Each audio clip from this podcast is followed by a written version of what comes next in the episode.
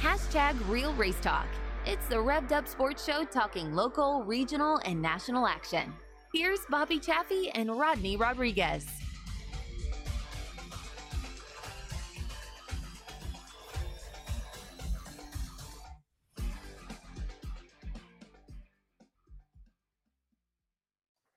Hello, friends. It is your Monday staple on a Tuesday. Hashtag Real Race Talk. It is the Revved Up Sports Show, the Revved Up live cast. Bobby Chaffee and Rodney Rodriguez diving in. We're going to do some fun stuff tonight.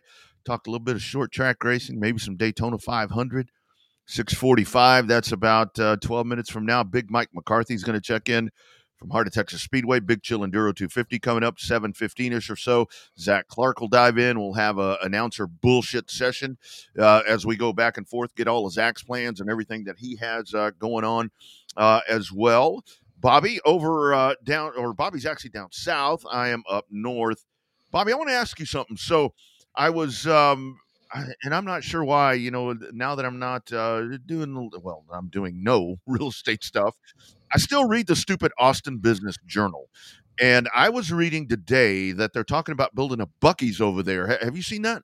Yep, you're gonna be right down the street from the house. Is it? Yeah, that's what I thought. That's going to be right by you. Is that? That's going to be over there in the in the THR area. Isn't it? It's in Across, kind of catty corner from it, like on the Chuck Nash shine. Damn! How about that, man? They're So uh, you had to go south out of, if you had to, if you got back on Yarrington, right, and headed south towards San Antonio, it's supposed to be right there at that corner of Yarrington and 35, right there. That's a good spot. I mean, that, that's a pretty good spot. And apparently, I saw that this is apparently going to be a big one, and you can even go charge your EVs there. I saw that this one's going to be. I'm like, oh shit, get ready. The Vandals are going to get out there and get after it. Uh, I don't know, but uh, man, that's a really good spot. That's a really good spot for one. Well, they've been trying to reorganize that area for a long time, and then when they ended up not being able to get the to land the Best Buy there and the HEB and all that stuff and what they wanted, they ended Yeah. up turning it zoning it industrial, and then the guy sold the racetrack uh, land, and it turned into a bunch of business parks. Ironically, will still be occupied by car parts this time by Tesla, and so it comes through full circle to a certain extent. But uh, yeah, that's uh, that side over there. There's an apartment complex over there. Uh, the biggest thing though is that you're going to get some pushback from it because of all those houses over there on the other side of Yarrington Road. That's where you're going to get the pushback. There's a bunch of there's a bunch of real, and they're not just little bitty houses. There's some big ass fancy houses back over there too. That's what I thought because it. it I, I don't. I know on on your side. I mean, I, I kind of go over there every now and then to do whatever, but it's like I haven't really been over on that other side. I mean, I'll go to I'll go to Nash every now and then to to kind of visit them, but it's like I never really go very deep back in there. And uh, yeah, that uh, that I mean, there's three quarter million dollar, the three quarters of a million dollar, million dollar houses so back there. It's the same people that used to bitch about the racetrack are the same people that are going to end up bitching about Buc-ee's. Yeah, of course. Yeah. Remember them well. I remember them well. Uh, there's your QR code to take you straight to the Revved Up uh, site. Uh, show is live. Everything is right there. Uh, it's all snazzy right now. And of course, all the uh, shows, you can watch them after the fact. All you got to do is click the QR code and uh, it, it gets you hooked up right there. You can probably even save that onto your home screen um, as we dive in. Your comments, we'd love to hear them throughout the night on the topics, hot topics, maybe cold topics, whatever you have to talk about. Let's um, let's break this shit down. Let's break all this stuff down as uh, we dive in. Because what are we? February twentieth, and it's it's it's about go time right now, dude. Uh, it's it's it's about to fire up massively right now around here. Well, it's fixing to. Obviously, you get to the 500. I still don't understand short tracks and stuff that try to schedule against the 500. And I get we get into that argument all the time about people that say they don't give a shit about NASCAR and that it doesn't matter. But yet there's a really there's there's tent pole races that people have a tendency to watch. You know, one of them is the Daytona 500. Another one's the Indianapolis 500.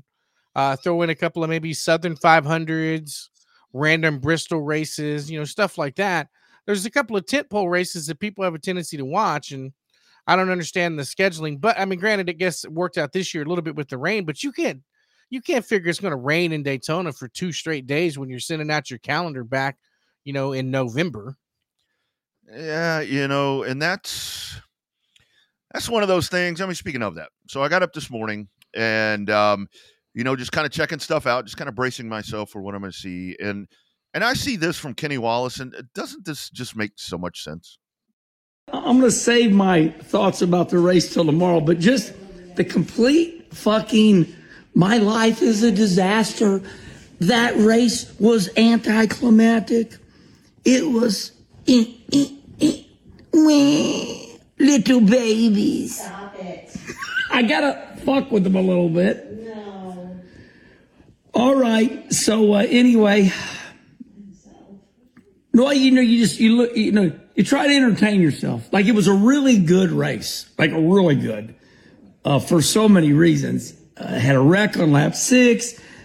Coming to the checker flag on the stage win. I mean, the finish was incredible, but my driver did not win. Win. I don't like the sport. In the meanwhile, it was sold out, 100,000 people. And these son of a bitches are wrecking their ass off for this Xfinity race. Yeah, that's Kenny Wallace. So, so kind of the thoughts right there uh, from Kenny, and that you know, a lot of folks, a lot of folks, it's like when these NASCAR races are going on, folks ask me, they're like, "Why are you posting shit? Are you dr- are you drunk?" I'm like, "Well, I'm, I'm probably drinking, but I do it for exactly what he's doing right there, just to get people stirred up. Like, they're Mhm. like, it's horrible, and everybody's commenting. it's like, okay, uh, hey, you know what? It uh, I'm never gonna watch a NASCAR race again in my life. Did you see what that dumb son bitch did on lap 67?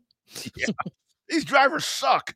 Ah, man. Um, tell you what, driver sucked. It was Friday. Holy God, now, that was a shit show. Which There. one, the truck race or the ARCA race, or both?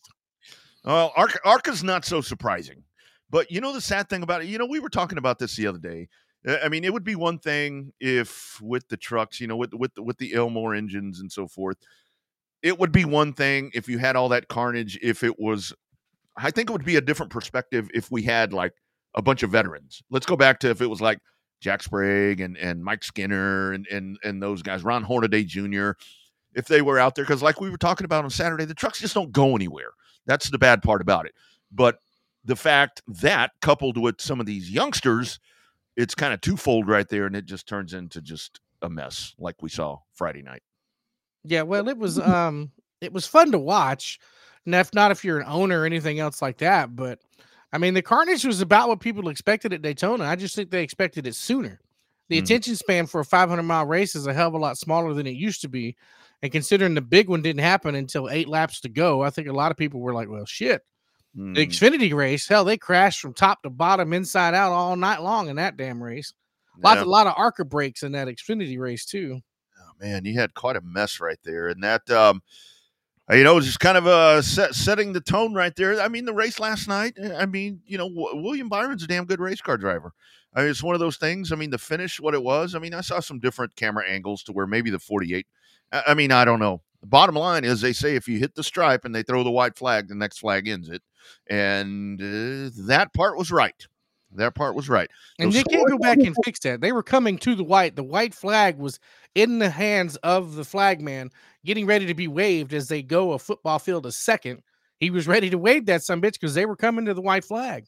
That graphic last night, I thought was. Uh, had they done that before? I haven't seen it before. I, I hadn't seen that before, and I and I was talking to some folks uh, today, actually today on on the Unfiltered show that we were getting messages where I can't believe they're going that fast. I'm like, you know, it's a couple couple clips right there, 200 miles per hour down the straightaway. You're going that fast, and they're like, well, you know, it takes a guy however long to run a 40. I'm like, uh, well, yeah, this was a hundred. This was a hundred, and they were doing that fast. I, I love that graphic. That that was really good. That was Yeah, that was a smart graphic. Whoever decided to make that one, that was good. That almost seemed like a smart ass NBC graphic. It Uh, but but it came up on Fox. That was a good. You're not going to see that. You'll probably see it this weekend. You'll probably see it on the speedway races mhm. this weekend and in Atlanta. I mean, that, you're talking about carnage back to back, going from Atlanta, going from Daytona to Atlanta. Yeah, it, it- it's going to get a little nasty. It's going to get a little nasty when the, when they do that. Um, where's everybody at? I know we've got people on, we've got people watching because I can see everything on the backside, but there's there's nothing in the chat, and it's like there's usually people. You know, I'm checking in from wherever, or, or I don't know what the deal is. What's on today? Well, I know Tim Bryant uh, is, on. He's doing uh, in the groove. I know there's a couple of other racing shows that are going to be on, but where where is everybody? I mean, we've got people on, but nobody nobody has anything to say. I mean, we don't have to talk NASCAR. I mean, we're just we're just kind of filling. It's the first 15 that we always repost. So uh you guys tell us what what you're thinking about it. I mean, if you think the NASCAR race sucked, tell us. You think the truck drivers are shit? Tell us. That's what we. That's what we're here for. That's what it's all about. Open forum, you know. And some people differ in opinions, and that's just fine. Just don't be picking on my favorite driver. Do you see? She led seven laps last night in the Busch or in the uh, nation. Oh, God damn it! What's it called? Xfinity, Xfinity race. Seven laps for Natalie Decker. They said she was going to cause the big one. They said she was going to do whatever. She held her own. I think she did really well. I think she finished 15th or 18th, one of the two. Yeah, I think she was 18th. So she stayed out of trouble, kept everything clean, kept that car. It, it has been a hell of a it's been a hell of a ride for them to get that team put together. Um, have you listened to the Jesse Punch podcast? Mm-mm. It's a good one to listen to. Um, and she did a, a very in depth interview with Natalie, and it was really cool because it was two, you know, quite attractive girls just slinging f bombs and shit everywhere. So I was like, "Ooh, I like that. Very good. Very good. Right up your alley. Yeah, yeah, really good stuff. Hey, I did want to mention, I did want to mention again, Mike McCarthy's coming up. I've had this uh, for a couple of weeks, and and I keep neglecting to talk about it. Uh, we do want to talk about uh, as we've talked about different schedules and so forth coming up.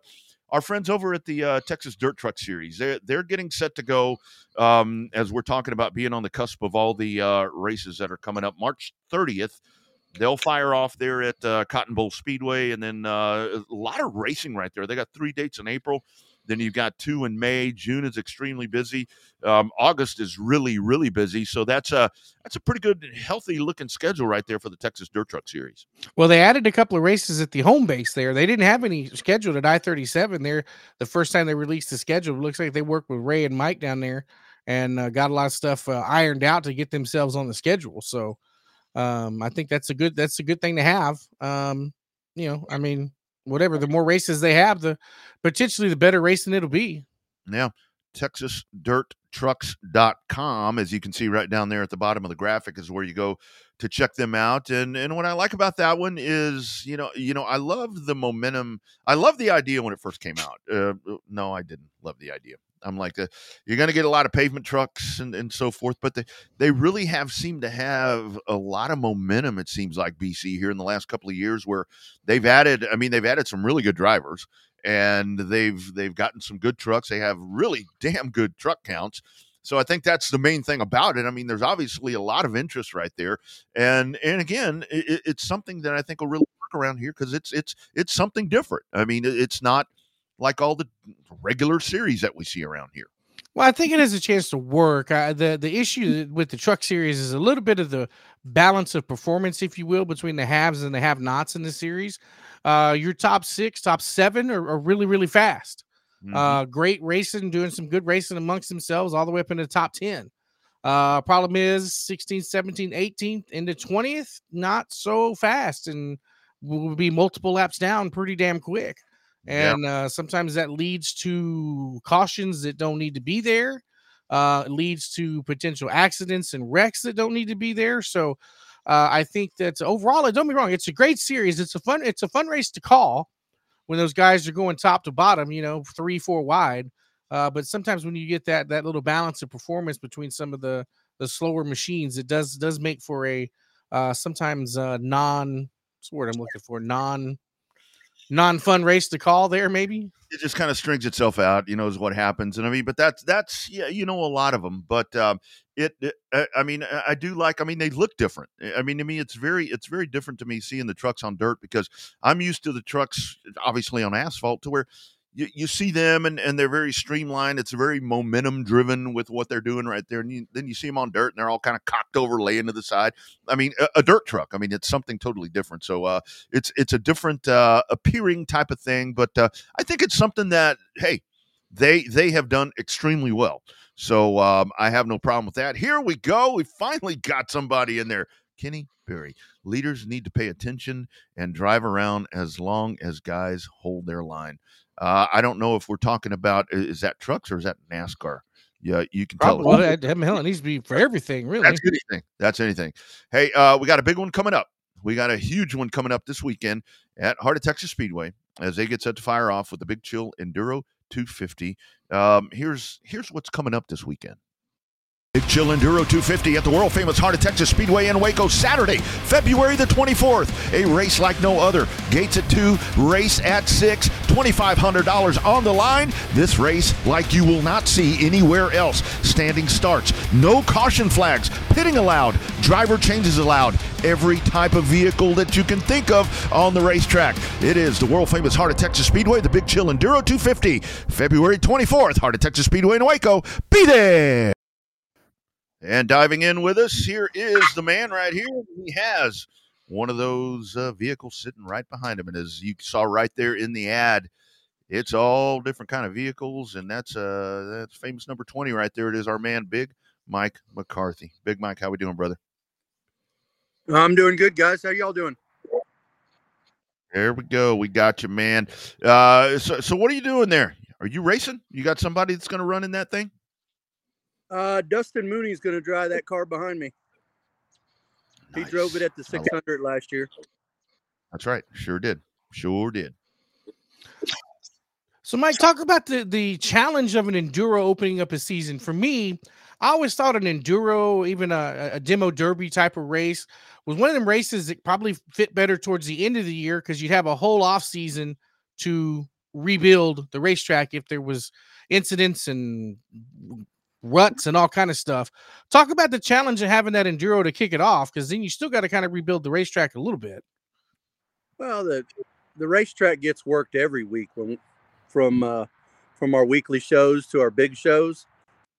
So it's not a, not um, and, and as far as running the enduro early in the year, um, there's such a following of enduro drivers now that there, I believe there's our, there's four enduros set up between um, February, March. I think there's one in June, and who knows? We might even add one to the calendar at Heart of Texas and have a second one.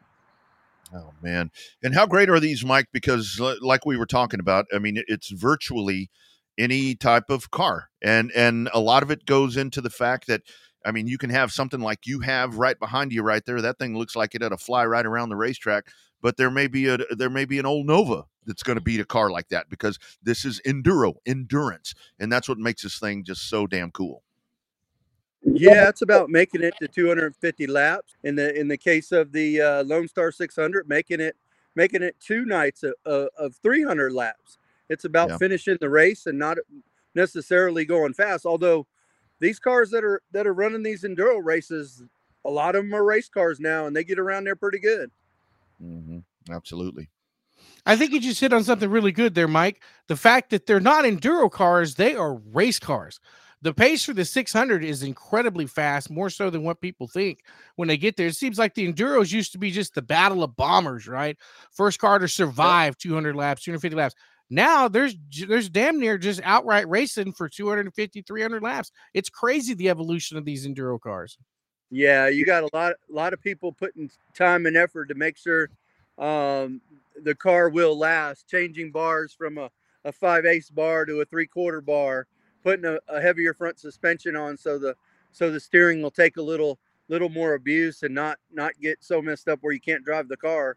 So I mean there's a lot of thought that goes into it between you know suspension and putting a larger fuel cell in it and a big fuel line and you don't want to pull off the racetrack, so you do what you can to stay on it. Yep. And and Mike, let's just kind of break this thing down. Uh, obviously, no, no caution flags. You don't have any of that. If something happens that's safety related, obviously the race is going to be stopped, or uh, you know, where where folks are in harm's danger. But uh, kind of talk about that part because it is a, a lot of times when you get into a caution flag fest, it's like that's the stuff that kind of turns people off. But these things, you guys are just going to be going. And like I said, if it's detrimental, it's something that's going to stop. But you don't bullshit around for very long. You're off and going once again. No, we stop. We stop the race. We got we got to have wreckers moving and and moving the cars out of the way, and then we'll we'll go uh uh like a yellow red and let let the cars who want to leave the track give them about thirty seconds to a minute, and then we're back to green. Love it. So talk about uh, the momentum the Heart of Texas had. What is 57 years now, I think, if memory serves me right. That that track is just the track that's the Energizer Bunny of racetracks.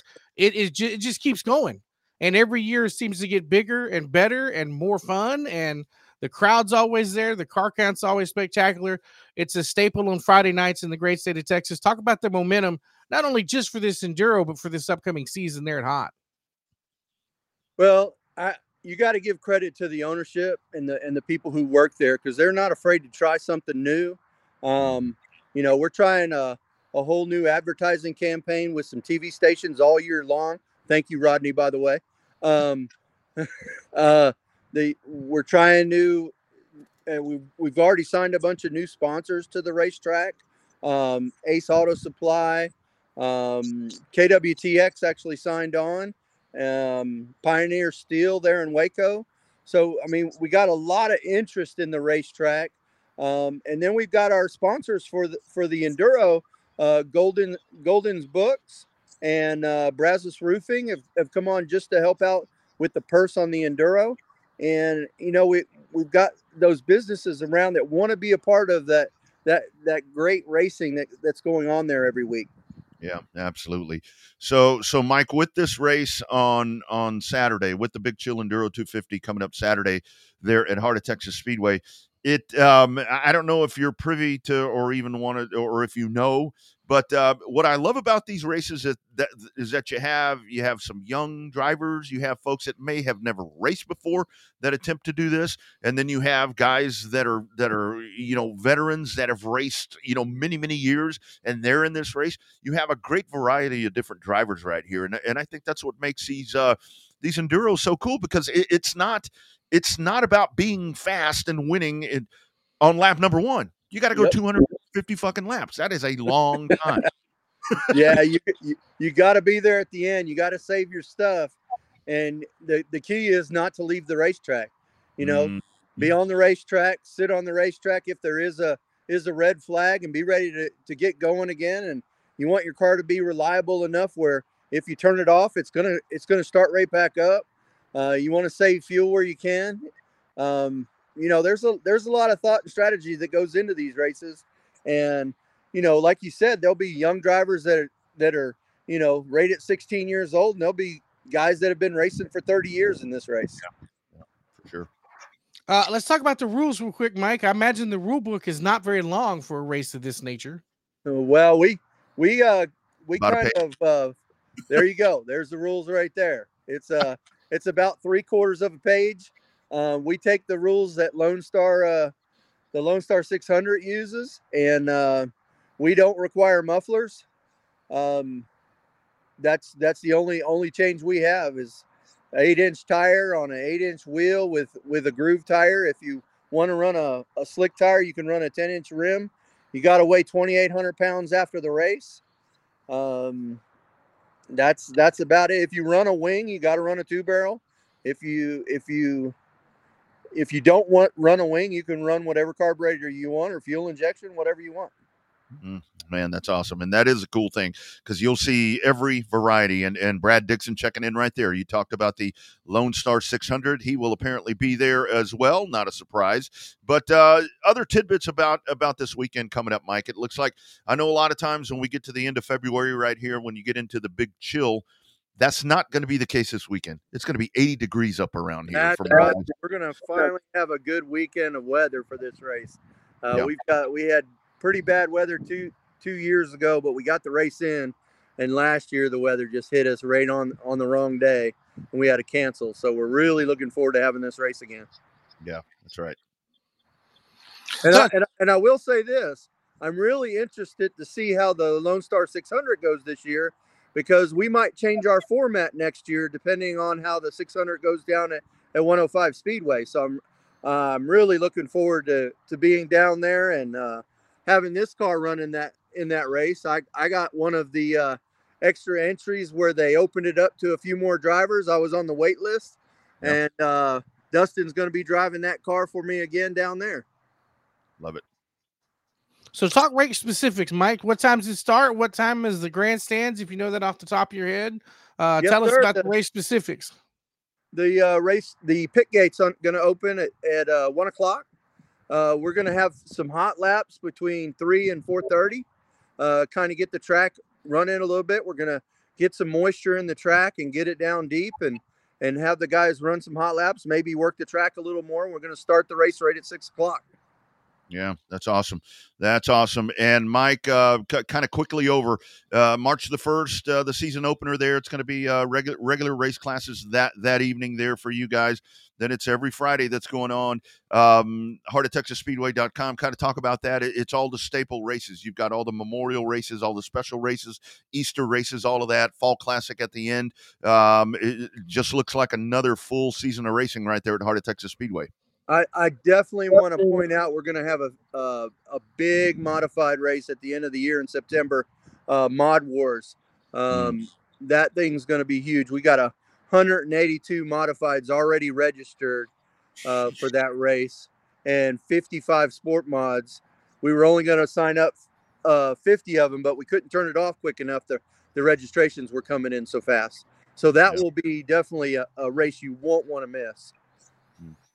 That's awesome. Martin, well, yeah, they were doing that. when They're announcing that one at the Dome uh, there Yep. in St. Louis. So they uh, got a lot. It was the Heart of Texas Heat Race number two, if I right. remember correctly. So uh, lots of how did so how did that deal turn out, Mike? You know how that deal is? It just one of those with that Chase Allen just wanted to help promote it, or did Jerry step in on that? How how how'd that end up happening on a big race like that to get I'll hot be- sponsorship I'll be- on that? I'll be real honest. Chase has been Chase has been trying to get Jerry to do that race for a long time. Uh, he had to get a bus- good business case together, and he's followed through with all the stuff Jerry's asking to do. And uh, you know, they went they went to the dome with a with a good a good plan to get the word out, get some advertising done, and uh, it's it's really paying off. We're gonna we're gonna really really hit advertising that race coming up. We're gonna be looking for sponsors for that race and we we want to make the next year the race that we do mod wars uh, number two even bigger than the first one so if, yeah. if any company wants to get on and uh, help out with that race get a hold of me get a hold of chase allen get a hold of selby holder uh, we can we can all help you out with that Isn't that the great thing, Mike? Uh, lastly, right here, it, it really seems like in this year where you know now we've got the the STEM series, you, you've got Tom's, you got everything with modified. Uh, the fact that you guys were able to nail this big son of a gun down, I mean that uh, this is this is going to be really a, a bigger deal than people can even imagine for Heart of Texas Speedway. I, I believe so. It's gonna it's gonna put the the modifieds back on on the map, the outlaw modifieds. You know, um, uh, I look forward to be one of the biggest shows of the year, Yeah, I think so too. and I, I'm I'm really happy that uh, Race on Texas is going to be uh, streaming it at this point. Yeah, no doubt about it. No doubt about it. All right, Mike, get back to work there, my man. I know you got stuff to do. Big Chill Enduro 250 coming up uh, Saturday, Heart of Texas Speedway. That is on the 24th, I think. Is it? I do those things and I can't remember the damn date. Uh, 24th, Saturday the 24th at six o'clock. Saturday the 24th. be watching for the commercials in the Waco area tomorrow and all over Facebook. That's and right. again, thank you, Rodney, for putting those voiceovers together. You do a hell of a job. Man, I used that. I was hoping that I could use it. I was. I, I didn't even ask you. I'm just like, ah, f- fuck it. I'm going to use it. So anyway, all right, Mike. Appreciate it, dude. Good luck this weekend, and uh, y'all have a great event. Glad you're doing it again this year. All right, guys. Always appreciate being on here. You Thanks got a it, man. lot. You got it. You Mike. There he goes. Big Mike McCarthy. Big Chill Enduro 250 coming up at Heart of Texas Speedway. Those are a lot of fun. And and I do like uh, I, I think the enduros to me, I, I like I, I love the question that you asked him right there because I, I think those are really good um, early on or after, you know, towards the end of the year. That really kind of seems like the time. Uh, That way you can find the gaps in the schedule right there for folks to be able to to to find time to be able to get to those places. And and I think the fact with uh, you know what the Lone Star 600 has done, and and this one here in Waco. I mean, this is this is pretty damn big deal right here. I, th- I think they're going to have a really nice count coming up uh, on Saturday. I think so. I mean, I, like I said, there, there's dedicated enduro racers from all across the country. Uh, Mhm. but what we're starting to see is a pretty damn talented Texas contingent of racers. Um, and, I- and I think uh, Mike hit on something interesting uh, about we're so used to the way the 600s running on those great big three eighths and and half mile racetracks like there uh, at uh, Battleground and over at uh, uh, Mesquite. Uh, so now I think the fact that it's going back to a little bitty short track there at 105 for 2024, I think that it's got to be um, I, it's got to be a unique situation to where you're not going to be able to run that many cars on a short track like that, and it, that that will be the determination, I think, of how successful enduros are going forward. Because Mhm. some of these little tracks, they don't want to do it because there's too many cars. These Yeah. big tracks, they don't want to do it because they don't want to tear up the damn track. So now you got to find that magic formula to make it work somewhere. Yeah, and as Wesley says, coming up at Lone Star Speedway, March the thirtieth, two hundred and seventy-five laps right there. But uh, that that that that's a very good point because now with the small tracks right there, I mean, I, I love the different format, and it's that that drastically changes everything because it's like I, I know with the six hundred there at, at Devil's Bowl. I mean, you get out there and you're going and, you got a lot of room and you're just kind of you're, you're cruising. I mean, you're cruising. You got you get a lot of them that are hauling ass. I mean, I remember, that, like I've talked about, the first race I ever ran, Bobby, was in February of '86 at San Antonio on the asphalt. I ran a 250, and I, Leroy Farmer sent me the video of it uh, that I passed to my dad let him have that, and and I went and sat there and watched that, and I just rode around on the bottom, just rode around on the bottom, had no fucking clue what I was doing, and I finished seventh. And and it was one of those things on on the big track.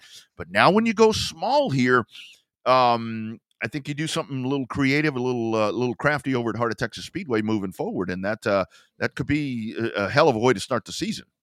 But you just got to find the right line, right? Where you want to be tucked on the inside, tucked on the outside. That middle lane's probably going to be clogged up with cars Mhm. uh needing assistance. So I think that's going to be the way around it. Either not not flat flat on the bottom like under the racetrack, but I think you either need to be on the on the top or on that bottom lane just to try to get yourself a good uh a good racing lane there for the rest of the for rest of the enduro. hmm Yeah, no doubt about it. That is coming up Saturday. That'll be a fun day. That'll be a fun day at Heart of Texas. Like we said, weather 80, 82. I think 82 in Round Rock is what we're going to have that day. So weather's not going to be an issue. I mean, hell, if anything, it'll be too hot. It'd be too hot for a race out there that early in the year. Be a little too hot. And Waco always has that wind. You always have kind of that that south wind or that north wind that's kind of kind of whipping across right there. So the racetrack is going to uh, continue to change as the night goes on. Uh, friends, as we always talk about here on the program, of course, we are presented by On Demand Shirts. You see Bobby and I wearing the cool gear um, that is presented by James Cole and all the great folks at On Demand Shirts. They can hook you up as you need all of your racing paraphernalia as we dive into the 2024 racing season. They're going to, they'll do you a logo, they'll do the design, they'll do all of that for you, and they're going to do it uh, much budget friendlier than some of the major outlets that you may find on the Amazons or you know different um, uh, you know different major racing um, providers that that are strictly on that. On demand does I mean it's not just racing stuff that they do. On demand shirts is more the racing stuff. But man, go check out all of the great work that they do. How about a word from them? It's our great partners in San Antonio. It's on demand shirts.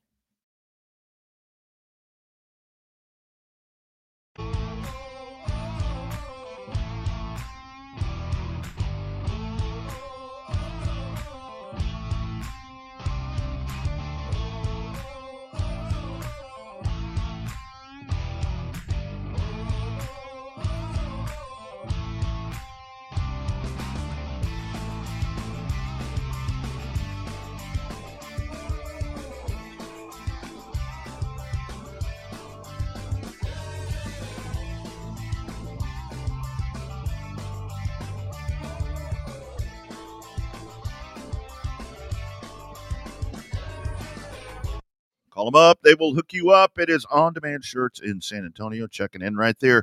You know, this dude is going to be there at the Enduro Big Chill Enduro 250. Joe Spillman, our man, uh, checking in on the program tonight. Did you see the shirts that he's that James Nicole and the gang made for uh, South Texas Race Ranch? I did, man. That's some really good looking shit. some good looking shirts. That is some really good looking stuff. And man, they're they're they're going to be going too. I mean, talk about an opener right there with uh with the sprint cars coming in, two big nights of action. So um like we talk about, uh, it's it's time to go. It is exactly time to go, and these enduros are really uh, cool ways to start. Bobby, I'm excited. Uh, this weekend, have you seen that Deuces Wild? That's uh, oh man, uh, what is it? I got it over here. Uh, Lucas Oil Dirt Series and the High Limit Sprint Cars, and they'll be at uh, Golden Isles Speedway. It's a three night event. So what you're going to have, I think. Uh, let me take a look right here. I'll read you what it says. The multi-day extravaganza dubbed Deuces Wild will kick off Wednesday. Uh, what is that? That's tomorrow, Wednesday, the 21st, with an open practice for the uh, Lucas Oil Dirt Late Model Series, High Limit Sprint Cars, and the 604 Late Models. And then as they go on Thursday, the High Limit Sprint Cars race for $10,000 to win. On Friday, the late models race for ten thousand dollar to win, and then on Saturday, both race uh, in twenty thousand dollars to win finales. That's a hell of a Hmm. A hell of a show. I'm Yeah. assuming it will be on FloRacing for those that have the FloRacing subscription. I would assume that's where it's going to be. Uh, additional information at lucasdirt.com, but uh, that seems to be where every damn thing else is. Uh, so yeah, yeah, check that good stuff out. That now, now that's a fun program.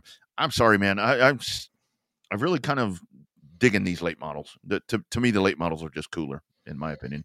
So they have a lot of fun. Uh, a lot of a lot of it ends up being a lot of a lot of uh, the that you can still make contact with a late model. Mhm. Uh, you know, not real good contact. It doesn't last very long, uh, but you can definitely make more side to side, front to back uh, contact with a late model you can with a sprint car for damn sure. Hmm Yep. You guys, your comments, hot topics, cold topics, whatever, feel free to drop them right there, and we can break those down. Zach Clark is checking in with us at seven fifteen. We'll talk to him about whatever he may be doing this year. Um, get his plans. Is is uh, somebody was was asking, you know, who's announcing where or whatever. It's like I, I don't really know, man. I'm I'm doing good to to know where I'm supposed to be on certain dates. So that's that's kind of the the thought there with all of that. But uh, we'll we'll get Zach's thoughts on on what he's doing. Uh, again, we shared that truck schedule. Uh, we popped that up right there. Uh, Bobby, we had uh, kind of back over the asphalt right quick over at uh, New Smyrna, the World Series, man. That Clyde Hart Memorial 200. Bubba Pollard comes out and does uh, what he does. I mean, Bubba Pollard, uh, he he ran one night in a preliminary night. He ran one of the 35 lap feature races, and I think he ran a grand total of probably 12 laps. And it's like, oh man, there's trouble there for Pollard. He came out, that car was super hooked up, and Bubba Pollard wins again at New Smyrna. Well, the funny thing is, they all like those good those Hoosier short track tires now. Let's see what happens in the middle part of the summer when them things get greasy hot and running around like hockey pucks out there, or like or like scoops of ice cream, depending on how bad they go away in the heat. Uh, so that'll be interesting to see. But yeah, that was an ASA race, was a hell of a race. Uh, you know, Ty Majeski hanging on there. After, I guess he had an engine failure again, or some kind of flat tire, or axle, something. Uh, may have saved the season, but they um you know that World Series, man, them pro late models, they continue every year to tear up more shit. And you know, more than anything, I think that that's the that's the class that you continue to see stuff get tore up, and I think it's it's just because it's the same scenario we talk about in the truck series, uh, the same scenario that we talk about. You know, when when all you got to do is just pick up a phone and have Daddy buy you a new one. Nobody gives a shit. Yeah, no, oh, sorry about that, Bobby. Um, yes, that that's exactly the, the thing right there, where where you get into those events like that, and it is when you when you, the, the carnage, the carnage is just the frustrating part, like like like we saw with the trucks, and like we saw with with with ARCA, and it's you, you know a lot of this is that uh, we've talked about it. The the respect thing just isn't there, and these kiddos are not working on their stuff. I mean, they're not having to do any of that, and that's why I think it's really cool. Like when you go to to a local short track or, or a regional event like that, and you see some of these new drivers, younger drivers that are out there in the pits, and you see them like under the car. You see them working on shit. You see them actually doing something, not sitting over in the hall or on their phone posting on the socials. Yeah, you know when they should be out there working on this stuff. I mean, they're actually out there having some input, and it's one of those things to where. I mean, if you don't, if you don't know how to work on it, I mean, at least be involved because I, I think that that's the biggest thing. Like we've talked about so many different times, to where if you're not held accountable for it, I mean, you're just going to go smash shit up, and that's that. That really seems to be what we see. And I'm not just talking about asphalt. I mean, we see this across the board in all these different series and and, and, and racetracks. Well, I think if Chase Elliott can work on his own shit during the World Series, I think that anybody's able to come in and help work on their own shit. Now, was he getting his hands completely dirty? No, not really. But was he over there engaged? I think might be the better way to say it. Uh, into the team competition, telling him what he felt, telling him what he needed, stuff like that. That you know, if Chase Elliott can do it and show up at a racetrack like that, then your punk ass needs to be doing it. That's for damn sure. Well, and, and that's and that's the best thing because you hear a lot of you hear a lot of these, uh, whether it be a, a crew chief or a car chief, uh, maybe on the Cup side or Xfinity, to where it's like they're having to try to explain to the driver, "Tell me what you want, tell me what you're feeling," and the driver don't know what they're feeling. And, and I mean that that's that's not a good thing if you get in a race car. I mean, I- think some of these guys. I mean, honestly, Bobby, I, I see some of these drivers, and I think they don't know what loose is. They don't know what loose end is. They don't know what tight is. They don't know about jacking a, a, a, a, a cranking wedge and, and doing all. I think they have no freaking idea what that stuff means, and that's why. You well, they don't know what causes it. If they're getting into the corner too deep, it's going to start. It's going to be loose as hell coming in because you're getting in too deep. Halfway through that corner, it's going to start pushing like a dump truck, and they don't know which way. To, they don't know what to talk about. It's like, well, it's loose and it's pushing. Well, it's because your ass is getting in the corner a little too hot. Back off before you get there. That'll take away some of the looseness coming in the car, and then that'll take away some of the pushing.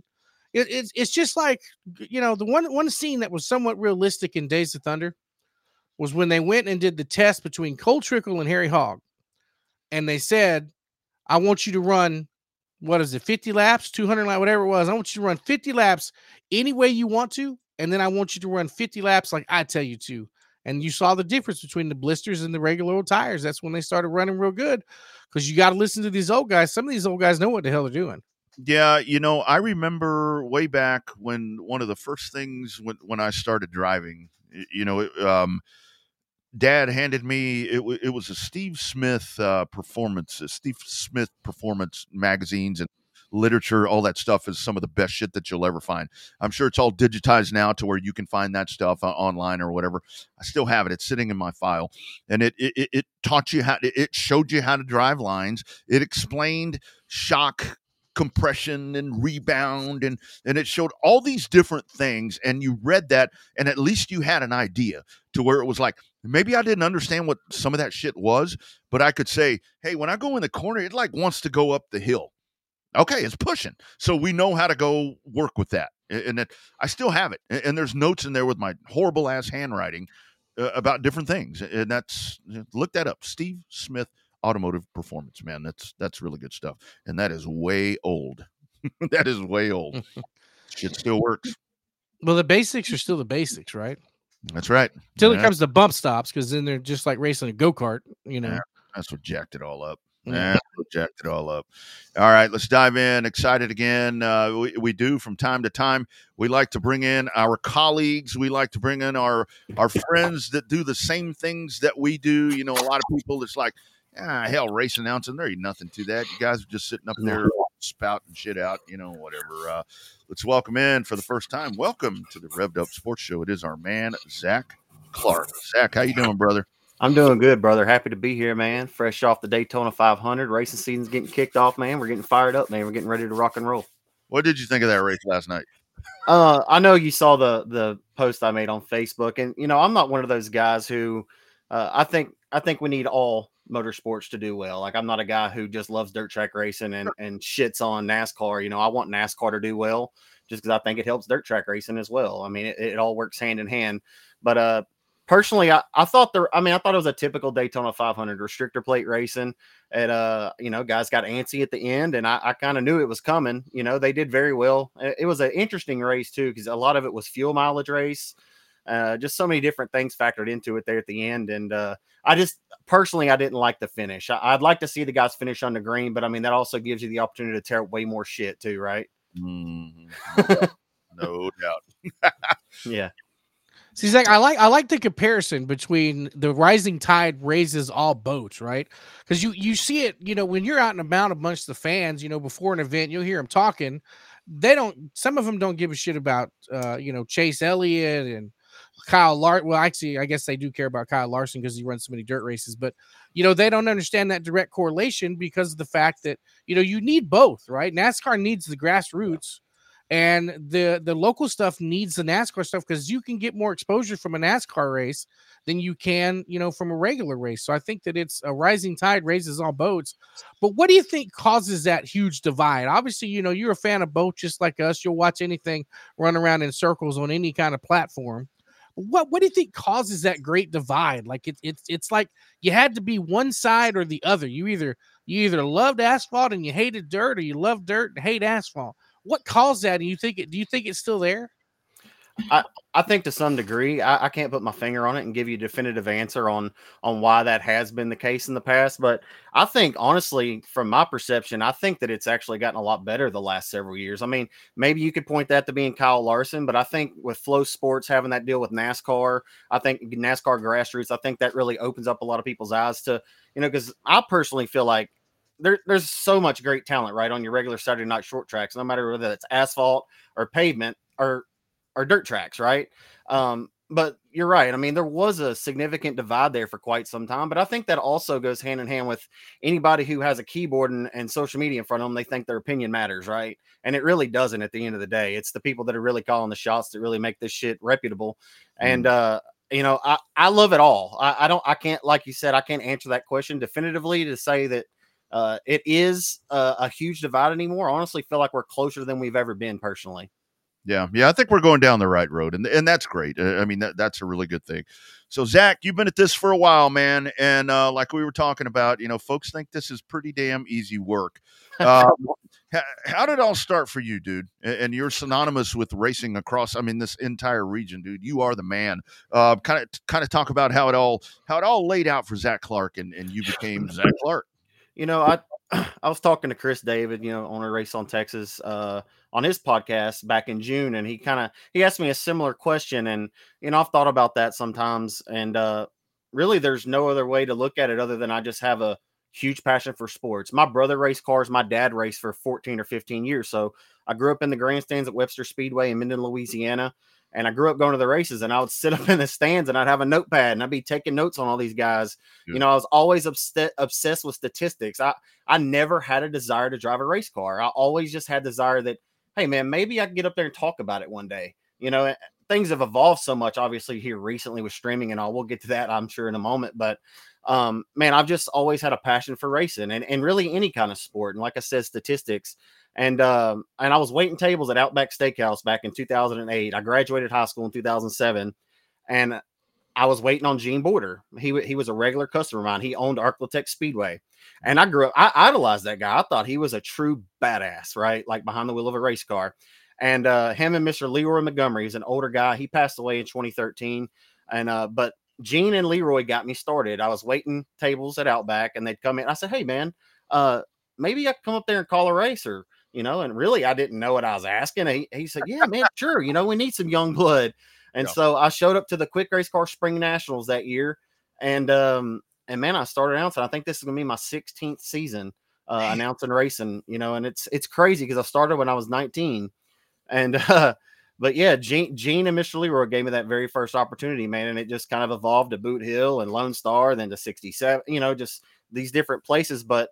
I, I just I just have a passion for it, man. I, I want to um I, I feel like when I go to a track now, if I'm just going as a fan, I don't feel like I know my place in the sport, if that makes sense. I don't I don't know how to go to the racetrack and just be a fan. I always say I'm just a fan armed with a microphone, right?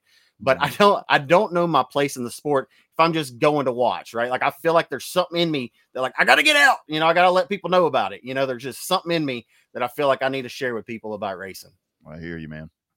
And every time I sit in the grandstands, I will say something right before the announcer does it, and we'll say almost the exact same thing, and everybody be like, "Why are you hit, Why are you sitting here?" I'm like, "It's not my track. I'm not here to announce. I'm here to watch. Yeah, I'm here to drink beer with you, right?" But I, I think you're on. A, I think you're on the right the right track, Zach, because I think deep down, you know, we we love what we do. You know, it's a certain, it's a brotherhood, and it is hard to find new blood to come in and to replace us because it's it's a it's such a challenging job now and we'll hit it streaming to a little effect. I mean, you have so many tasks, right? You get to run music, you get to run statistics, you get to run your mouth, you get to talk about lineups. You got to find lineups. Got to figure out stuff from the tower about why why the fan favorite got spun out, and the people are coming up to you yelling at you because he got spun out right? And and then you got to entertain the the online crowd now. Like it's hard as hell what we do. The good ones of us make it look real easy, and that's when you get the compliments. Oh, oh, that's so easy. Anybody could do it.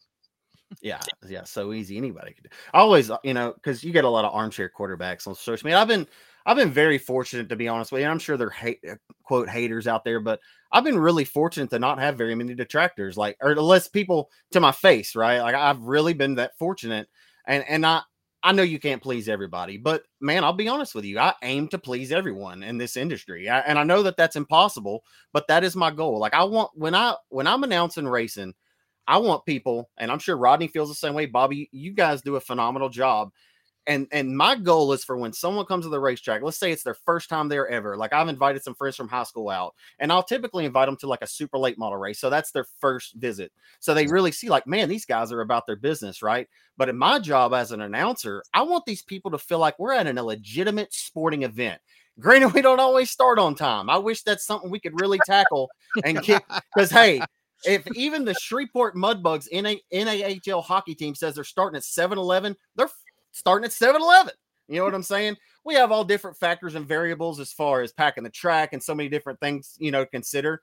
But man, I just I want people when they come to the track that man, the guy talking about it is about his business. You know, he he clearly loves it, but the guys that he's talking about truly love it as well. So I just look to put respect on the guys' names that are racing and Mm. and represent them to the best of my ability.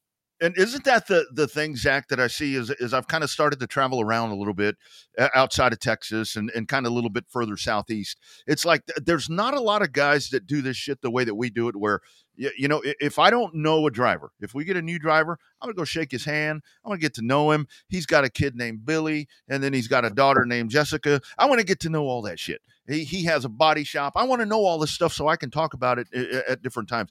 And I think with some of the folks more in the not that we're not mainstream, but maybe in the more mainstream than we are, they don't care about that. They're looking at a monitor and just telling you, ah, blah blah blah blah blah. Um, man, it, it's this is a passion. This is a passion that I think we have. Absolutely. You know, there's there's a lot of uh, guys who can show up and you know say he's hey, I'm an announcer at a dirt track, you know, but doesn't really put a whole lot of stock in it. And that that's kind of where we come from. When I grew up at Webster Speedway, I mean, no offense to the gentleman who was doing it at the time, it just wasn't that good, you know. But we didn't have streaming and all those different things. We're just talking about what comes strictly out of the PA system, right? Man, and I mean, you just read off a few sponsors. Things have evolved so much where we're under a microscope a lot of times now, right? But mm. and I'd travel down the road to Greenwood, Louisiana, and go to Boot Hill because my dad raced at Webster more often. And I'd go to Boot Hill and I'd hear Tom Michaels, and Tom Michaels is on 98 Rocks and Shreveport on the radio. Guy just had a very good cadence, had an awesome voice, and I was like, holy shit! Like it, it livened the event up. You know what I'm saying? Like it really made Boot Hill feel like it was on a top tier. And I'm and I'm not saying that we're that important, but for me, showing up as a young kid, you know, between the ages of eight to you know 12 years old, that guy was about his business, man. And when everything got like I'd get chill bumps when he did the intro, to, you know, to start off the racing, man. So I don't know, they make a difference. Yep, absolutely. Well, it's just so weird to think because I'm you're on your what'd you say, twelve or fifteen, uh, Zach? I think this is 16, only because I had memory pop up and I said it was my 14th year. I think that was two years ago. So this would be year 16. Yeah, I Yeah. just I was working on the bio for Race on Texas. I'm on year 20. And I think it's crazy to see how it's it's evolved to where it, you, you when we were kids going to the racetrack, the announcer would say, "Here's your lineup and here's halfway and then here's your finishing order." Now we have to be play by play guys the entire race and still do the and still do the lineups and still do the sponsors and do all of that. It's not quite as easy as it once was when the old school guys they were great and they served their purpose and those old school fans loved them and they hated us when we first started nonstop running our mouths but now if you go to racetrack and the announcer's not running his mouth you're wondering what the hell's going on why do they have this guy here Oh damn! Let's see. I don't, see him breathing, man. Let's let's take a look right here. He's got all his bars. I think we still have him. Uh, we'll try him here uh, once again. But that's a great point. I wanted to hear his answer right there because that is definitely something that has changed. I'm gonna do that one second. We'll try to bring him back in one more time. Uh, yeah, we lost him there for a second, so I'm sure he'll click back in. But I mean, that really is the difference be- because it it was there is a difference between and and and I know I've pissed some people off when I've said this in the past, but but I mean it because it, it, it's true. There's a difference between a PA. It, it's like when when people say you're an announcer. I'm like I kind of like to think of myself more as a broadcaster because I mean that that's what we're doing. I mean, this is when you go back and and and you look at like what we were watching last night. I mean, with what they're doing, I mean, it's it's it's crazy. No, that's all right. I, I don't know what all you heard right there. I didn't Uh, hear most of it, but ahead, Bobby. Get get him again because I, I sorry about I'm sorry about that, guys. My internet, my my hotspot just totally just I never- I never know it's y'all or me, dude. It's like we got so many fucking devices going Yeah. on up in here. I never know what's going on. You No, think you're ready, and then technology slaps you. You know. Well, But anyway, basically, what it was was was the analogy that you know it's so different now than what we grew up with watching and listening, because now you know when when we all first started, you know if you go to a racetrack now and the the guy only gives you a lineup, a halfway point, and an end result, you're wondering what's going on when the guy's not being a play by play guy the whole time. Because I remember when I first started, they used to have to tell the drivers in the drivers' meetings to tell the wives, the girlfriends, the cousins' husbands to kind of make sure to not come chase after us because our job was to be entertaining. We were Mhm. sitting there. We were supposed to talk about, hey, we know this guy, name of this guy's dog who attacked Billy Bob last week because it was funny as hell. That was before Facebook, right? Right. So I think it's I think it's changed enough nowadays to where it's like if you go to a racetrack and you don't have somebody running their mouth in a professional manner, you just don't know what to do.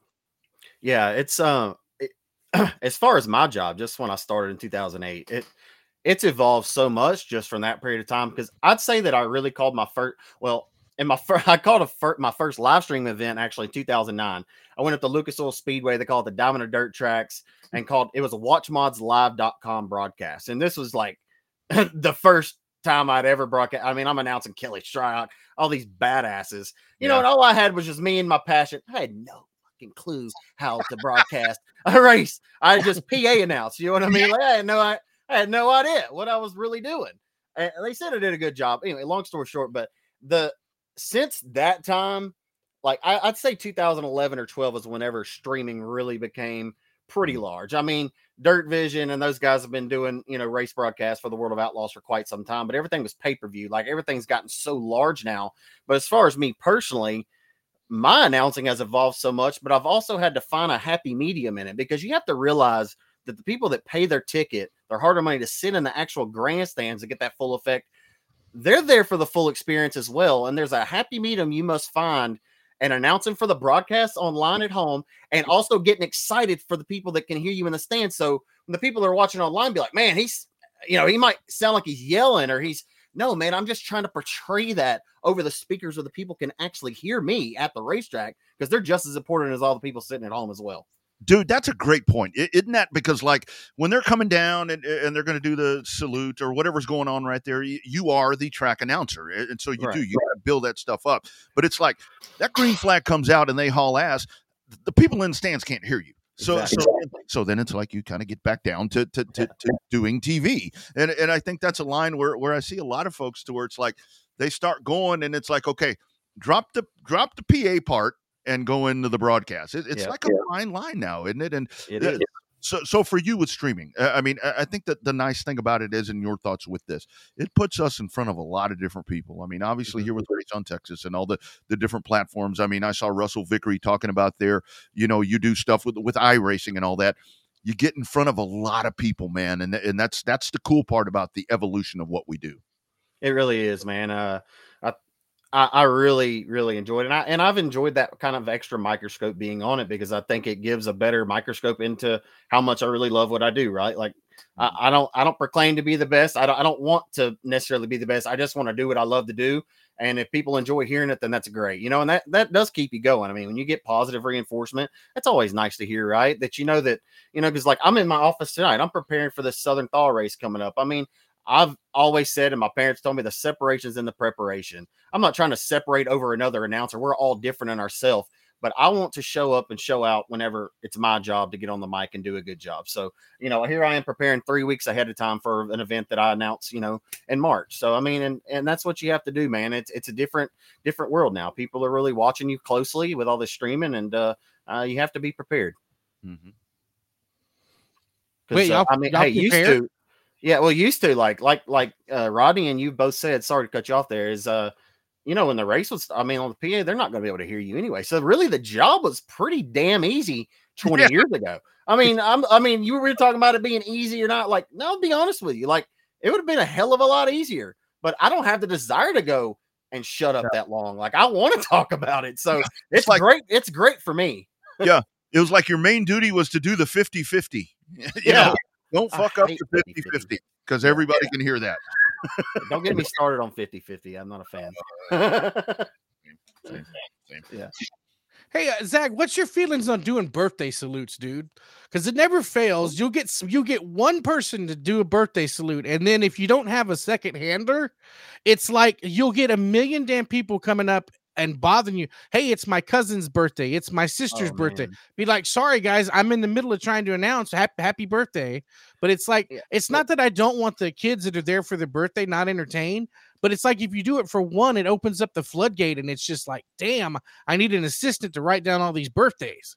Yeah, uh, there would be a time like when I, I remember announcing a Boot Hill, and I'd be like, if anybody has any anniversaries, birthdays, or anything that they'd like to have announced, I'd be happy to do it for you, you know, when time allows. And more, I'd get, I'd get a bunch. I personally don't mind doing it. Like I, I think it's cool if someone comes to the racetrack and maybe they're not celebrating their birthday, but they're still at the racetrack on their birthday, right? And uh, I don't mind those people so much. Now, uh, Lord forgive me uh, for saying this, and you can ring your bell. I don't, I don't care. But uh, the, when people come up to me and I, maybe I shouldn't say this, it's like typical same couple individuals every week. Hey man, would you mind saying a prayer for my aunt, cousins, my uh, you know my sister's aunt Debbie? She is, you know, she's been in the hospital for, and then three weeks later at the next event, I'm getting another.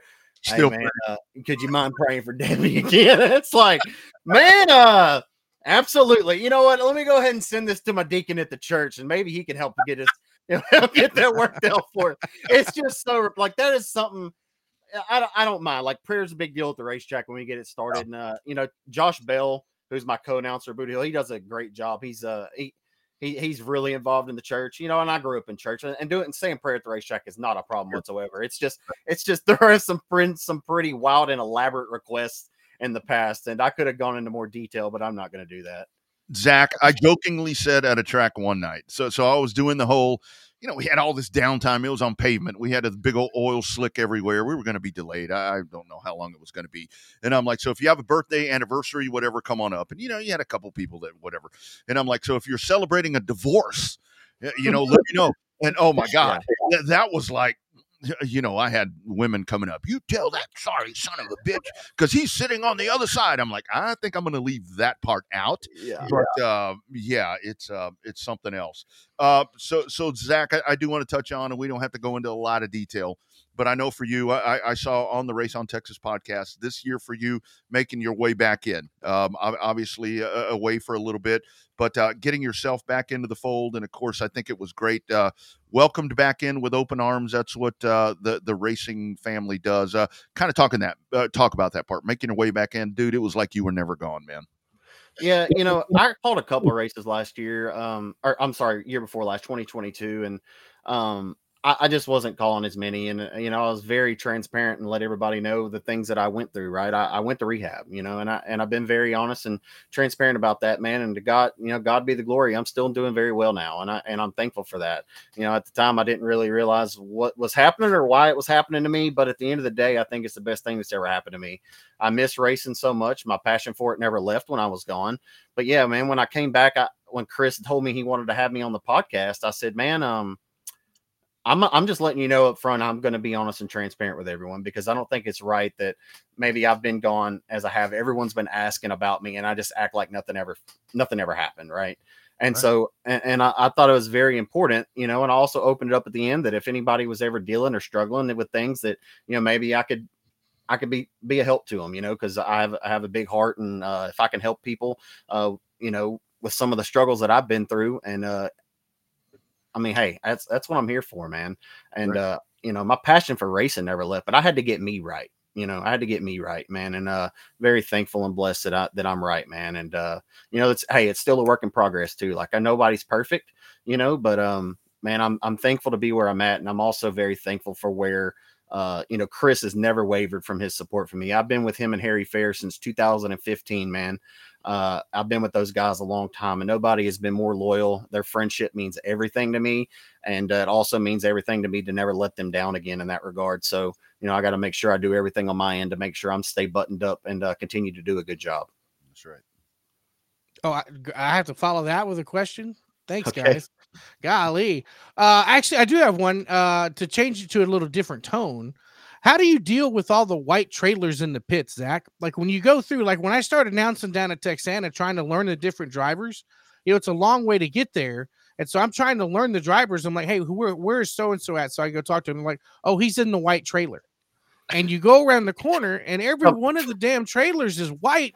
The dirt track guys don't, unless they're like touring modifieds, they don't put the numbers on the side of the trailers anymore. No. Nobody has an open trailer anymore. And it's like you just got to go and like just try to beg to talk to some of these drivers because they're they're stuck away in their haulers. How'd you manage to deal with that over the years?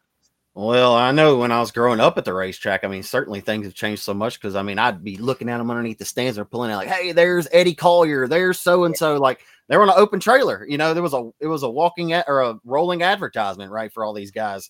Now it is totally different. I mean, if we're talking in regards to maybe USMTS, which they'll be at Hunt County this weekend, all those guys are typically an all white. Like you could have been able to separate Joe Duval, right? I don't know if you're aware with Joe Duval's, but he's got the big painted uh Smokey and the Bandit thing on yeah. the side. So everybody knows Joe's trailer, but a lot of those white SNS haulers are white. Or, or we're, if we're just talking the smaller race team, may have a factory or a limited modified in it. It is kind of hard to differentiate, man. But I, I'd say that you know if they're in their hauler, they're I always try to find a, a particular, or not a particular time, but I try to find good times to go around and talk to these people when I know that they're available. But it's it's a fine line because you also don't want to go around and start intruding on their time where they're trying to tinker with the race car, yeah. right? You know, right for the action, and they're trying to get their game face on. It's like you don't want to really interview of you know starting quarterback of a football team like right before he takes his first snap of the game. It just doesn't really work out that way. Yeah. But um, yeah, it's it, that's another thing that kind of has a fine line to it, man. But uh yeah. I mean, it, it, that's just preparing for a race night, right? So, hey, if they're available, then I'll get you. But if you're not, then guess what? Then I don't get to talk about all these extra nuggets that I could have got on you that I would have shared with the fans on the broadcast. pro, pro tip, guys, get to know the wife or the girlfriend because yes. you, you, get to go talk to them. it's like I ain't got to talk to that ugly dude. I'll go find out from her. That's uh, anyway. Um, Zach, you do a lot of things extremely well, but I got to tell you, I, I love when you're doing the broadcast, dude. I love I mean, the nicknames to the racetrack. Uh, I mean, the phrases that you coin. I mean, it's like when I see something coming, I'm like, oh, shot in the shorts is coming. Shot in the shorts is coming. When, when I'm sitting there watching, talk about that part, man. The the the the the, the you you paint pictures and you color things up, and and and it's just everybody has their own style, and folks do different things. And and dude, that's one of the joys of listening to you when you're doing your broadcast. Thank you, man. I enjoy it. I and I could talk all day about. I, I really enjoy listening to you as well. I love your professionalism to the to the game, and we can talk about that another time or maybe in a moment. But yeah, man, I I try to have fun with it. Like there's a fine here I go saying fine line again. There is a line. there is a line you have to balance though with not sounding like a clown or being too much and and being professional. Like I want to be as professional as possible, but I also want to have some fun with it and make the fans laugh. And I know a lot of people probably heard a lot of these one liners, one liners or isms or things that I've said uh, over the years, and they've heard them a million times. But you know what? There's probably a lot of people in the stands, maybe somebody watching who's never heard they're. Waiting for them, so, and they're waiting for them, Zach. And, yeah, and they've never heard them though. So you got to say it again, you know. But you know where I get that from? I get that from, and, and like you said, everybody has a different style, and I tried to find my own sound and cadence to actually having, you know, the voice for dirt track racing or for just announcing or broadcasting in general. But where I get that kind of silly, you know, witty approach to it like that is from the late great Rick Eshelman. Uh, mm. Rick was the voice of the World of Outlaws late model series, and uh, I, he was he was one of my heroes, man. I, I love the guy. You know, unfortunately, lost him um, two years ago. You know, uh, to suicide, and uh, I I don't think I've still wrapped my head around that. You know, aside from you know just thought, but I get a lot of that from uh, from Rick. Uh, I announced a couple World of Outlaws late model shows with him at Lone Star Speedway and I was just so taken aback at how much he loved this sport, but he also had a really witty uh, approach to it, you know, but uh, was so good at it, man. He was a master of his craft. So I kind of get that a little bit from him and just try to incorporate that a little bit in my game and kind of make it my own with different things. But, uh, you know, and there's some that I even say, like, uh, you know, the right side romance thing. That's totally not mine. People hear me say that, and I'll say, you know, that that the great Jerry Van Sickle would say, you know, because I like to give credit when credit's due to guys that come up with great shit. And if I say it, then I try to give them their credit. right. No, I totally get that. I totally get that. See, that's the one the one fun part about trying to do the race on Texas voiceover for the highlights and then having to follow some of you guys is I have to say something smart ass that fits in between all y'all's professional calls, and sometimes it works and sometimes it sometimes it doesn't. So That's Yeah. the one I have to. I'm like y'all. It's that fine line between being a smartass about calling a race that's you know somebody's about to crash, but yet at the same time, I don't want to take away, you know, what the, the call because the, the sometimes the calls are, are are what makes the race in action and some of the crashes that much more spectacular. So Mm-hmm. it's uh it becomes a challenge to do some of those voiceovers, but I have a good time trying to do it. Yeah. Yeah, ultimately, man, you just you want to have fun when you're up there, right? Like you want to, uh, because I mean, the day you start taking it, I mean, I do take it seriously, but the day you start taking it way too serious and you're not enjoying it and you're Yeah. showing up and it's a drag, then I mean, why are you even doing it for, man? You know, what I mean, why are you continuing to do it? So, like I've told Chris on that podcast several months ago, I'm gonna continue to do this until that passion or that light burns out for me, because then I won't be able to offer the race fans what I feel is is truly one of my greatest assets, and that is my passion for racing. Yeah, passion and knowledge uh, is a huge thing. So 2024, man, here we are. Uh, you're preparing right now for the thaw. Uh, what what all is on your docket for this year? I mean, I, I know there's probably still stuff to fill in. Uh, I always do my stuff in pencil because things happen so fast. But uh, so what, what's in store for you this year? Regular appearances and tracks and so forth. Yeah, uh, I I wing it a lot. no, but uh, you know, I'll be committed to Boot Hill Speedway this year. Uh, the oldest operating dirt oval in the state of Louisiana since 1973. I think this is our 52nd season there, and uh, really excited. I've called the racing at Boot Hill since 2009. Uh, just ha- I had a year or so off, and uh, man, I'm super happy to be back. Man, that is Bubba and Rollo have done such a phenomenal job at that place, just really giving it a much needed facelift and uh, they're just they're doing a really good job promoting it. I'm not just saying that because they're two very good friends of mine. I mean, I, they truly are putting a lot into it, man. And I think it's really going to pay dividends for them this year. Hosting a World of Outlaws race, so that's one I'm really looking forward to in September. Um, got the Mod War uh, 100. I've been fortunate to uh, get the nod to to call that race. Yep. You know, I've called I've called a fifty thousand to win uh, crate late model show before at Super Bee in Chatham but um, I haven't called a thousand to win modified show, so I'm really, really looking forward to that. Man, it's going to be the who's who of uh, dirt modified racing at, at one of the most badass racetracks, in my opinion, in the country. Like you call a lot of races in Waco, man, that is a really, really awesome racetrack. You throw fifty bones on the line for these guys that hangs in the balance. it's gonna. It's gonna get. It's gonna get. It's gonna be popping like Janis Joplin, son. It's gonna get crazy. it's gonna get crazy. Yeah, so that and, and you know, and I'll I'll hit uh Justin Whitehead always puts on that big five thousand win Mike Parker Memorial at uh it's gonna be at Texarkana 67 Speedway this year. Shout out Tim Crawley. They're doing a phenomenal job over there. Uh, man, we have such great racing here in the Arklatex. You know, I was telling a friend of mine the other day that I had the opportunity to go and announce the Bad Boy 98 one year at Batesville. It was Yeah. co-sanctioned with Comp Cams Super Dirt Series late models and the Lucas Oil Series. So could have potentially co-announced with James Essex that weekend would have been awesome to do that for the second time in my career. And, but I elected to stay home and I announced the 5,000 win stock car show at Timberline for Justin because that was a prior commitment and I had to honor it. Right. And I'm sure he'd have understood, but that's how much I just love stock car racing. So I always look forward to that race, man. I love factory stock racing. It's it's Yep. it's the cream of the crop around here. It's it's just phenomenal. Uh, the West Grigsby Memorial at Boot Hill, it's pays 6,900 to win for limited modifieds. Man, we've got, I could go on and on, man. I don't want to take too much time, but man, we have some phenomenal races, you know, marquee events that are coming up in the Arklatex and the state of Texas this year that, man, I'm really, really excited about. Looking forward to getting at. No doubt. Yep. I'm just amazed. I guess I need to step up my game and prepare more. You guys are talking about preparing and meeting drivers and all that. I guess I need to get back in the habit of that because there's a what. do you- so Zach, how do you handle a name that you can't get right even after you talk to the driver?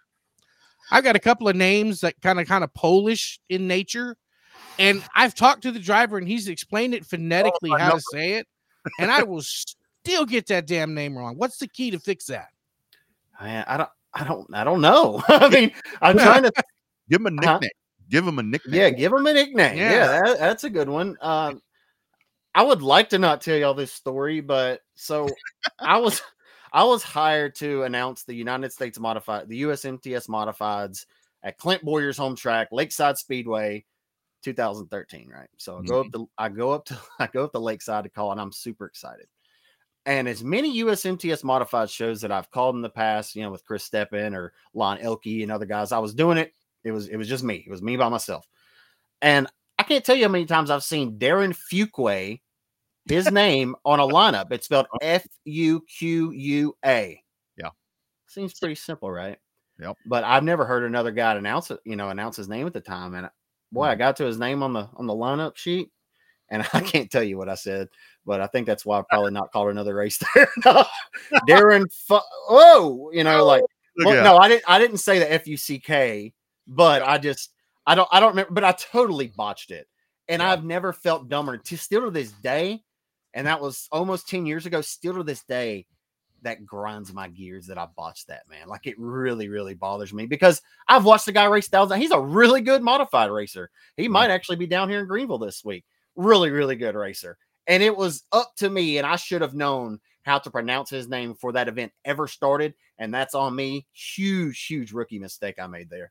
Isn't that the thing when when shit like that happens? It, it's like, man, you, you just you can't. I mean, you can do you can do a lot of good things. I mean, you could do a, Yeah. you can have a really good night. I I mean, there's nights where I'm like, you know, folks are like, man, you were great or whatever, and it's like I go back and I'm like, yeah, you know, but I fucked up really bad twice, and it, it, nobody else knows about it, but I'm like, I can't forget that stuff. I, I just Yeah. can't forget it. It's uh, yeah, yeah, it's uh, it's something else. Zach, this has been a lot of fun, dude. Um, Yeah, I uh, we we might need, need to do uh, like a more often for sure because I that's that's a cool part about doing this. Like you know, like we talk to other folks in our craft, and it's like um, it's just fun getting stories like you're talking about, and then you just see the differentiating styles. You know, Colin's been on here, uh, and uh, you know we've um, it's good good to good to chop it up with with dudes that we all do the same stuff. I concur, man. It's been a lot of fun. I really enjoy it, and I always enjoy getting you guys different, you know, different perspectives and uh your approach to it, man. And I've been watching you guys show for quite some time, and I've been like, I don't guess Rodney's ever going to call me to come on there. I don't guess he's. I don't guess it's ever going to happen. And by God, if you didn't message me yesterday, man, so I, I'm uh, thankful for the opportunity to come on here, man. I I really enjoyed it, and uh, you know, thank y'all, man. I look forward to you know catching y'all at the racetrack down the line. You know, I've, I'll be honest with you. I've told Chris David several times that uh, I'd love to co-announce a race with uh with Rodney Rodriguez. I think that would be badass. You know, we we actually go pretty far back. It's kind of crazy. You know, we were connected what over 10 years ago Remember doing that, that? deal with doing that deal with Jonathan Sanford, man, and I was young and and dumb and not really taking you know, and I've watched you just blossom into taking care of the things that you're doing in radio and these different tasks that you know that you have at hand, man. And uh, you know, I, I got a lot of respect for you guys, man. I think y'all do a phenomenal job, and I enjoy watching this show from afar. So you guys do a great job. So just keep it going. That was the old days of you're listening to Strapped. In. Strapped in. Like, dude, can, do we have to do this at 10 p.m. yeah. Can we Yeah. But I totally get it. Old Jonathan Sanford. Isn't he the voice of the Rockets now? I think so. I think He so. left the Spurs to be the That- voice of the Rockets. Well, I think That he dude- went back to Alabama and then came back to Houston. And I'll be that guy there has some golden pipes for PA announcing. Like for for what he does, particular like Right. that guy has some golden pipes. perfect for what he does. Yeah. It's like, man, when I see Yeah. that dude, it's like, God, it, it hurts me. It, it's like my Yeah. nut, my nuts hurt when he starts talking. My I know it. Oh man, good stuff. All right, Zach, definitely doing this more often, man. We'll we'll have to build a Zach uh, Clark segment into revved up. And uh, hey, by the way, uh, big stuff coming up uh, for Race on Texas. It seems like. Uh, what are we talking about? Here's a tease. Here's a tease for you. Oh No. No, but, uh, yeah, um, not not to tease too much. Um, uh, looking forward to getting our you know dirt track season kicked off this weekend at Kennedale Speedway Park. Mhm, that's Um, right. That that has nothing to do with this incoming announcement or anything, but but we're looking forward to getting to Kennedale and uh, really getting the season really rolling off in full gear. We've been doing some go kart stuff and different things here lately, but uh, as far as the big oval tracks, we're going to get started and. uh yeah, man, just uh, can't say anything. Can't say anything too much. We had our race on the tech race on Texas end of the year party back in the first week of January. We went down to uh, K1, and uh, I'd like to say I kicked everybody's ass down there riding go karts, but I, in, I in fact did not. But uh, and we can't give Aaron Brungan any credit too. He just started on the front row, so he got lucky there. So sorry about that, Aaron. But we'll get you next time. But yeah, man, lot, look, lots of great things, man. This is this is undoubtedly be the biggest season yet for Race on Texas. Uh, and we're man, we're thrilled. We're excited about it. It's going to be a huge, huge year, man. We're going to continue building relationships with all the drivers, the racetracks, man, and we're just really fortunate and uh, and uh, excited about this year. Yep, we get to lot, do a lot of cool things. All right, Zach, my man, thank you for jumping on. We'll do it again soon, my brother. Have a great uh, have a great season, and uh, we'll keep checking in, buddy. Thanks, Bobby. Thanks, Rodney, man. Y'all have a blessed night. You got it. Take it easy, Zach. See ya. See you.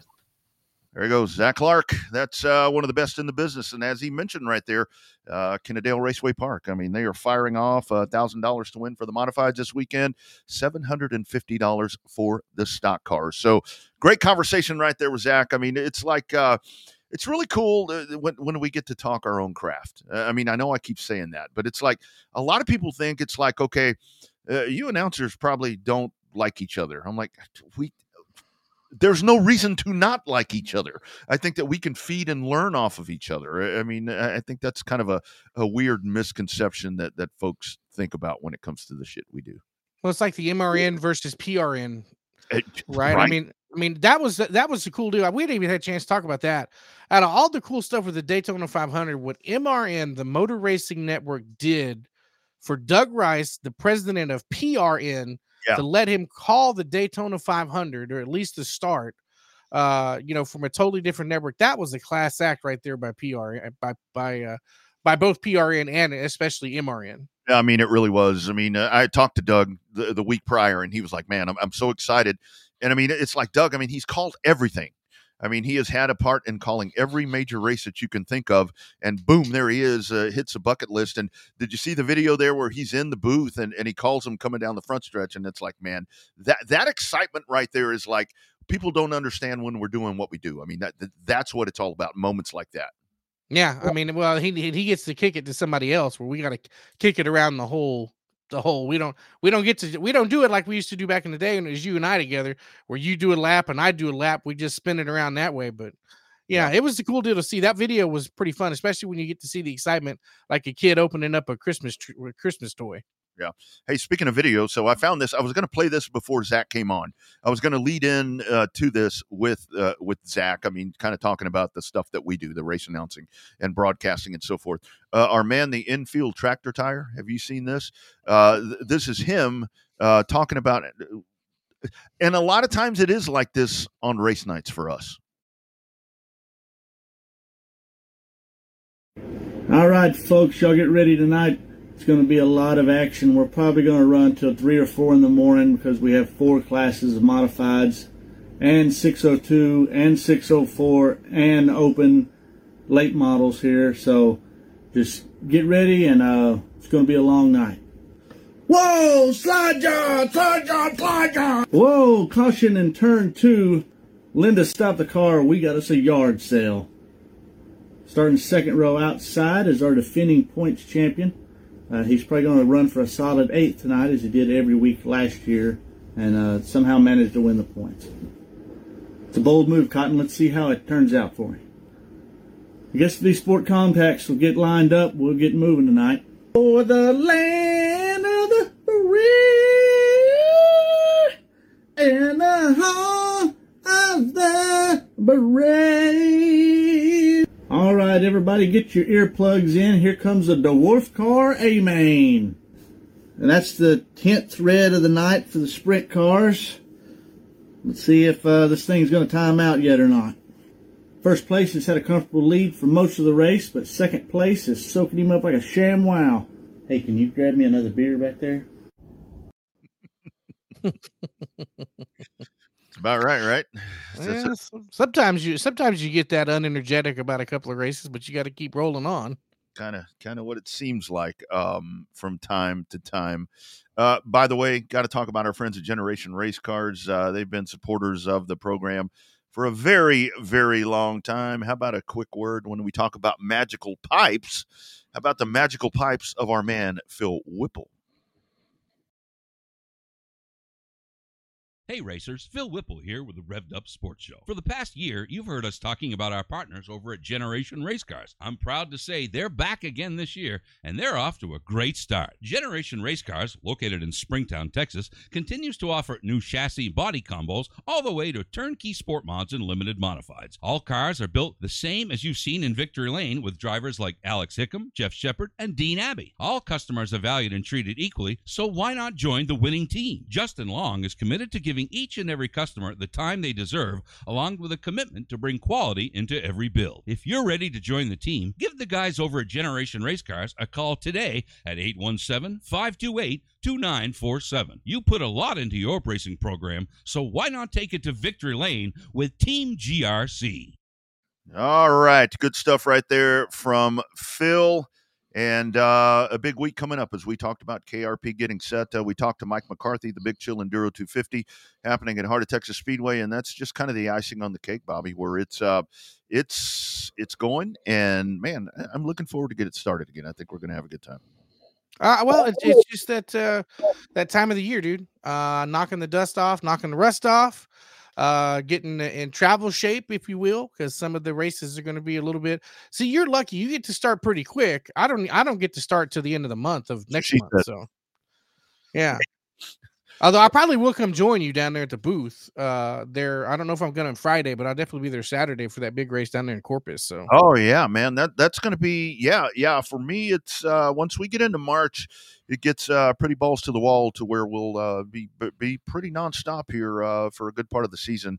And again, like we were talking about, uh, be on the lookout because now you know just different with the ease and technology and so forth. Really looking to do. More of these shows on the road, um, maybe at, at, tracks that Bobby's at or I'm at or whatever. You know, we'll, we'll, we'll get you some stuff. Um, again, if you're checking in on the Race on Texas page, you probably want to be tuned in. Uh, I think on what is that? What do we say? The 22nd? two twenty two at noon. 222 at noon.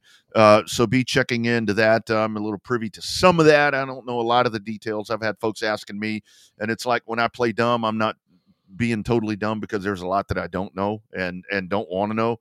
Um, so yeah, just just stay tuned. And, and Bobby, I'm sorry, I, I I actually just got a text on this. I don't know why people d- continue to want to see this.